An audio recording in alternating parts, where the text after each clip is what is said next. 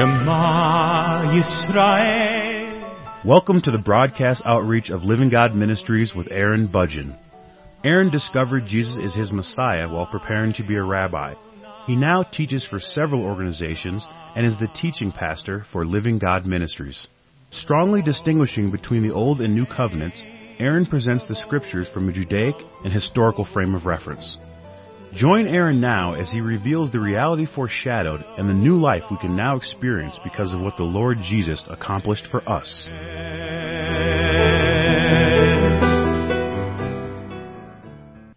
In the previous programs, I've been presenting a study on the healing of the man who was born blind. Today's program is a continuation of the previous ones. At this time in the study, the man is in the temple. He is before the Pharisees and what would probably have been an opportunity to be welcomed into the nation of Israel as a new person, as a person who has been declared to be righteous by God Himself because of the miracle that has been performed, healing him who was born blind, now he can see. A divine miracle has definitely occurred. Instead of that, what he has is what is becoming a trial. It is as if he is now being put on trial now because of what has happened to him, because of the miracle that has been performed, he can now see. Beginning in John chapter 9 verse 24, it says, So they again called the man who was blind and said to him, Give God the glory. We know that this man is a sinner. He answered and said, Whether he is a sinner or not, I do not know. One thing I know, that though I was blind, now I see. And they said to him again, What did he do to you? And then they went on from there. Now, before I proceed into verse 26, I'd like to mention the first thing that he says in verse 25, where he says, Whether he is a sinner or not, I do not know. There is great significance in his statement. They told him, they just told him, that this man is a sinner. And he says, Well, I don't know. Why would he say that? Why would he express his doubt in what they say? The reason why he would express doubt in what they say about Jesus is because what they said about his blindness is different from what they are saying now. They are not being honest with him.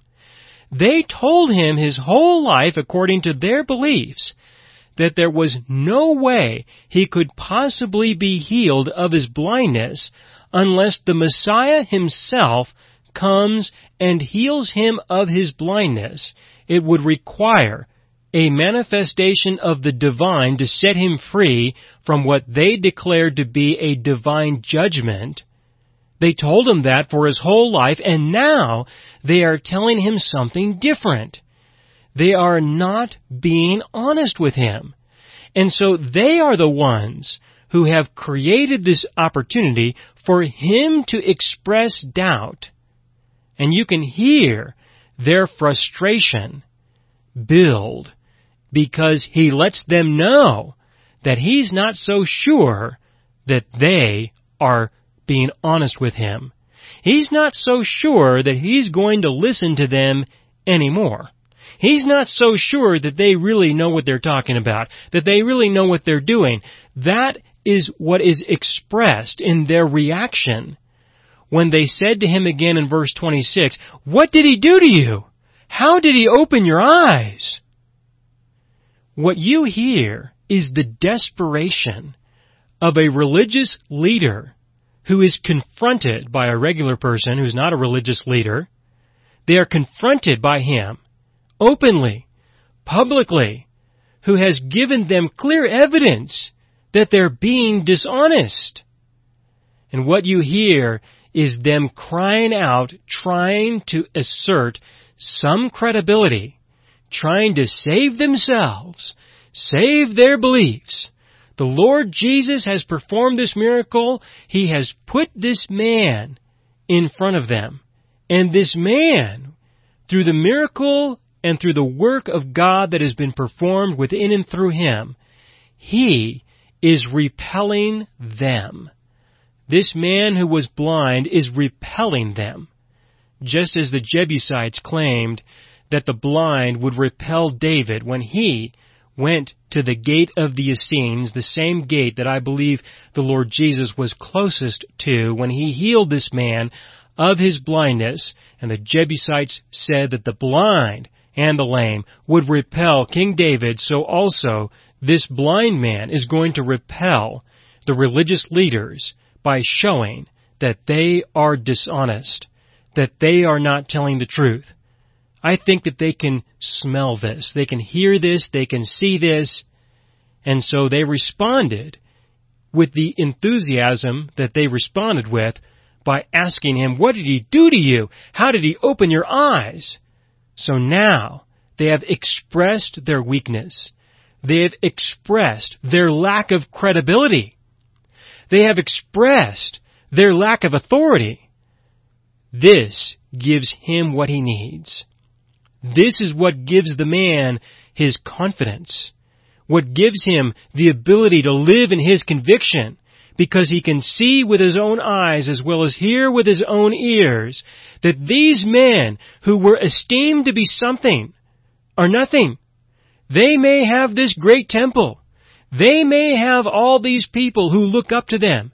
They may be respected in the community. They may be the ones who have the authority. But they're liars. And that matters. That does matter. They are not telling the truth. They have not been teaching the truth. And that matters. It does matter. It makes a difference. Especially in this case. So he sees this. And when he sees this, he speaks with truth. He speaks with conviction. He answered them, I told you already, and you did not listen. It's a way of saying, I'm not going to tell you about Jesus anymore. Effectively, you can just go to hell. I told you. You didn't listen. He follows up and asks, Why do you want to hear it again? Do you also want to become his disciples? Hear that. Hear him say that. Hear him ask them, Do you really want to become his disciples? You don't. He knows that they don't. He knows that they don't want to even consider it. Which is why he is saying, For what purpose would I tell you about him? For what purpose, for what reason should I answer your question? You don't want to become his disciples, and so why do you want to know about him? Why do you want to hear about this testimony anymore? You're the ones who are a bunch of liars. You have testified of that by what you have said to me directly my whole life and what you're saying right now. You are the ones who are dishonest. You're the ones who are not only dishonest about what you have to say, but you don't want to hear what somebody else has to say, especially if it's the truth that has been clearly exposed to you right now. Do you also want to become his disciples? If they don't, then why ask? Why tell? Then they reviled him and said, You are his disciple. But we are Moses' disciples. Now, why would they say that? Why would they say that he is Jesus' disciple? He just met him today, for all we know. He hasn't said anything about Jesus before, for all we know. We have no evidence for that. We have nothing to go on to support that. They just simply put this label on him. They just simply declare that he is the disciple of Jesus when he didn't even ask to be healed as far as we can tell. Now, of course, he's definitely going to become the disciple of Jesus in comparison with being their disciples. This is quite obvious, and I think that they see it. And they are expressing what they see is right in front of them. That, of course, he is the disciple of Jesus because he is not the disciple of them. He's believing Jesus and not believing them, even though they keep telling lies. And he's seeing their lies. He is understanding that they are the ones who are dishonest. In verse 29, we know that God spoke to Moses, As for this fellow, we do not know where he is from. Oh, this is perfect. And he takes advantage of it. In verse 30, the man answered and said to them, Why, this is a marvelous thing, that you do not know where he is from, yet he has opened my eyes. In John chapter 7, verse 26. This is just two chapters prior. It's during the festival, just a few days ago. It says, beginning in John chapter 7 verse 26, But look, he speaks boldly, and they say nothing to him. People talking about Jesus speaking in the temple. Do the rulers know indeed that this is truly the Christ? However, we know where this man is from. But when the Christ comes, no one knows where he is from. Then Jesus cried out as he taught in the temple saying, You both know me and you know where I am from, and I have not come of myself, but he who sent me is true, whom you do not know. Some of the religious leaders taught that no one would know where the Messiah came from, but not all of them taught that because there were plenty of religious leaders who knew the prophecies concerning where the Messiah would come from and who he would be. There were others who believed that. Not all of them believed that. But when the man hears them say that we do not know where he is from, he could say, well, now this is quite interesting because there are some of you, maybe not all of you, but there are some of you who believe that that is a qualification of the Messiah. Some of you believe that. That's another one of your messianic beliefs that you have taught, that you have promoted. Are you lying to me again? Are you being dishonest with me again about your beliefs? That's what he says when he says, now this is a marvelous thing. Again, in John chapter 9 verse 30, the man answered and said to them, Why? This is a marvelous thing, that you do not know where he is from. Yet he has opened my eyes. Fulfills two descriptions of the Messiah according to some of their beliefs. That the Messiah would open his eyes, that no one would know where he was from. In verse 31 he goes on and he says, Now we know that God does not hear sinners.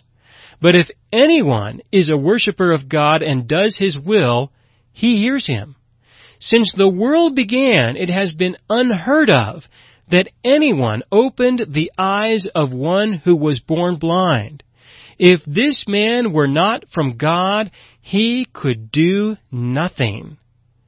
He testifies of what he knows, of what he believes, of what he understands, that this has never happened before in the history that they have access to. No one has ever been healed of their blindness who was born blind. If this man were not from God, he could do nothing because if it was a divine judgment or if it was a divine experience or if it was a divine anything or even if the divine was not involved in him being blind at all, it would take the divine in order to accomplish this creative work of opening the eyes of someone who has never been able to see. In verse 34, they answered and said to him, You were completely born in sins, and you are teaching us? He was? How can they say that? Because they believe that he may have kicked his mother out of animosity or anger or frustration or something? That's why they say he was completely born in sins. But he stands there as a living testimony of the living God who has testified on his behalf that he is righteous. So whether he was born in sins or not is irrelevant. It has nothing to do with what is going on right now. Is he teaching them? He is teaching them. How? Just by testifying of the truth, by confronting them with what they taught. Yes, there is a teaching going on. And they cast him out. That is their conclusion. That is how they deal with the situation. They just simply throw him out. He didn't make it one day in Israel after he was healed of his blindness. Didn't make it one day didn't make it very far at all. He made one trip from the region of the Pool of Siloam up to the temple. He was rejected his whole life. He had this one brief opportunity to be accepted and he was rejected. So he leaves the temple, being rejected by the people officially. Beyond the blindness that he had since he was born. He was rejected before, he's rejected now. What is he going to do? Will he return to begging? Will he learn a trade? Will he leave the country and go live somewhere else and start a new life somewhere else? We don't know. what happened to the man who was born blind. But what we do have is his testimony concerning the miracle that was performed. We have his testimony, the man who was blind and now he can see. In verse 35, this is John chapter 9 verse 35, Jesus heard that they had cast him out, and when he had found him, he said to him, Do you believe in the Son of God? He answered and said, Who is he, Lord, that I may believe in him? Can you hear him ask that? Who is he? Is he the one that the Pharisees told me about? Obviously not. Who is he, that I may believe in him? And Jesus said to him, You have both seen him, and it is he who is talking with you. Then he said, Lord, I believe, and he worshiped him. That's all he needed. Just tell me who he is. Who is he? And I will believe in him. Jesus was standing right in front of him, and all he said was, I'm right here. I'm right here, and I'm talking with you. I'm the one who healed you. I'm the one who's talking with you. You have been rejected your whole life. Everyone in your life has told you that you are unworthy, that you are evil, that you were born in sins, that you're always going to be horrible. Your only hope is the Messiah himself. You've been told that your whole life. I healed you of your blindness in order to vindicate you, in order to show that it had nothing to do with that at all. It had nothing to do with your sins. It had to do with an opportunity for God to do His works within and through you, so that His works could be manifested within and through you. You went to the people a living testimony of this truth that you are not a person who is to be rejected just because they say so. You went to them and they rejected you even more. Where was he at this time? Where was he sitting? Where was he standing? What was he thinking about? Where would he now live? What would he now do for a living? The Lord Jesus found him alone. I would say that he was very much alone. After being rejected by the religious leaders, what would happen to the other people? They would scatter. They would leave him. They wouldn't have anything to do with him because he was kicked out of the synagogue. They might be kicked out of the synagogue too. Word could get around and so everyone leaves him alone. Jesus finds him, speaks to him, I am talking with you. I am talking with you. After all that you've been through, here I am. I am here to welcome you, to accept you, and to be a part of your life, regardless of what anybody else thinks, regardless of what anybody else is doing, how anybody treats you, how anybody sees you. I am here talking with you. That's what the Lord Jesus had to say to the man who he had just healed previously he came back to him to speak with him about what happened, to speak with him about the events, about the things that he saw, the things that he heard. And I'm confident that this conversation was a wonderful opportunity to illuminate things so that the man who was blind could not only see with his own eyes, but could now see with his spirit. He could see with his spirit, with his heart, with his very being, things that very few people would ever have the opportunity to encounter. What the man would see from that day forward would be things that very few people, I believe, would ever encounter. In verse 39, and Jesus said, For judgment I have come into this world, that those who do not see may see, and those who see may be made blind. Then some of the Pharisees who were with him these would be people who would probably be watching to see who else would associate with him, heard these words and said to him, Are we blind also? Jesus said to them, If you were blind, you would have no sin. But now you say, We see, therefore your sin remains. The complete opposite of what they believed. They believed that if a person was blind, they had sin. Jesus said, if you were blind, you would have no sin. the complete opposite of what they were teaching about blindness. But now you say we see, therefore, your sin remains. Their sin remains because they are accountable, because they do see. They do recognize. They do understand. They are witnesses. They are right there in front of the Lord Jesus Himself. They have seen all that has unfolded. They have no excuse. No excuse whatsoever. They are responsible for what they believe.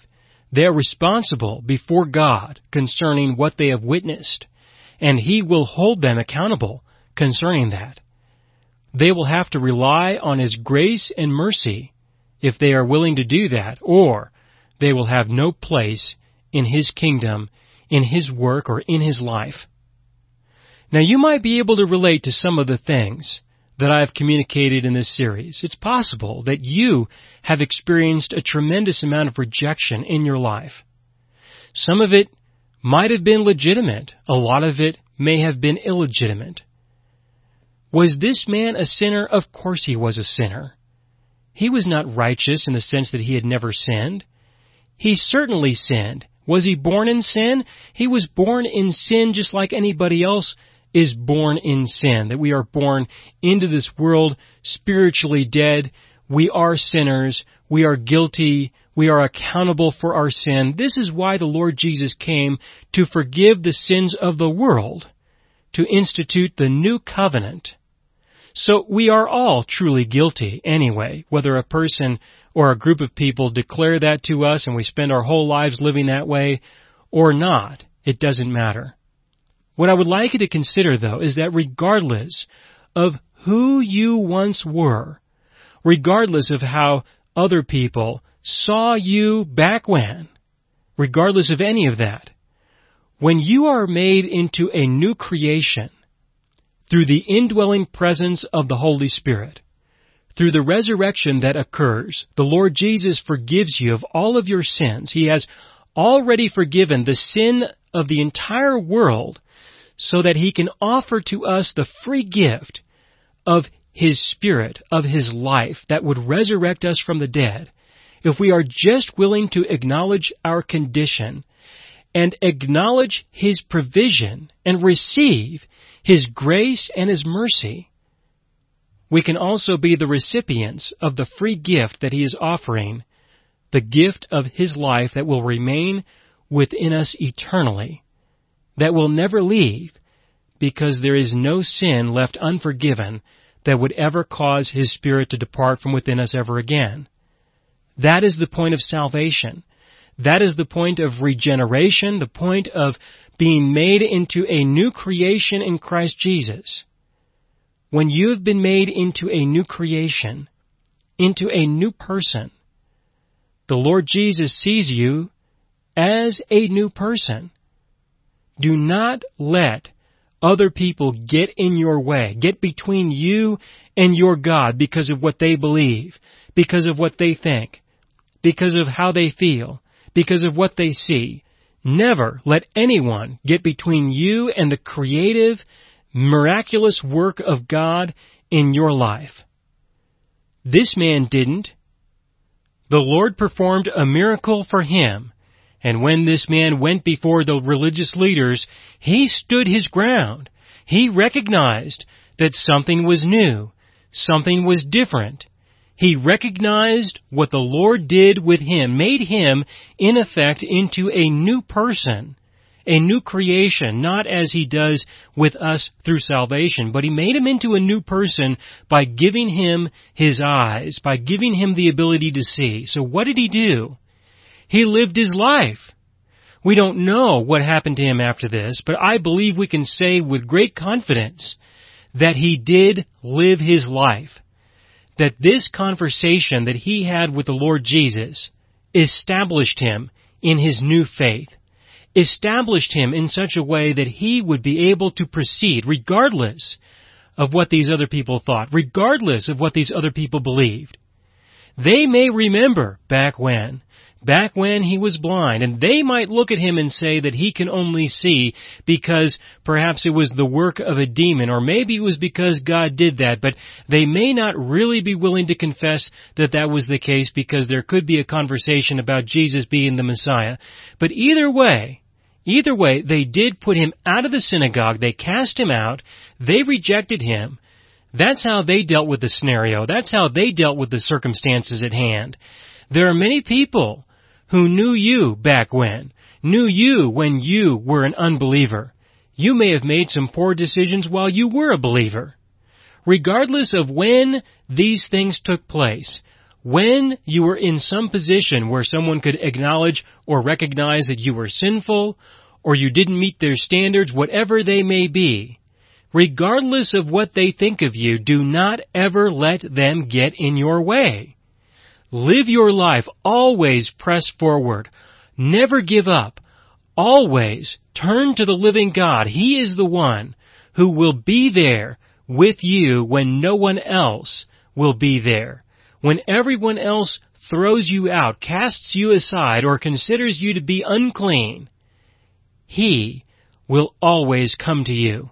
He will always show Himself to you, and He will always give you a new direction in life, where you will be able to see through His eyes, not just your own.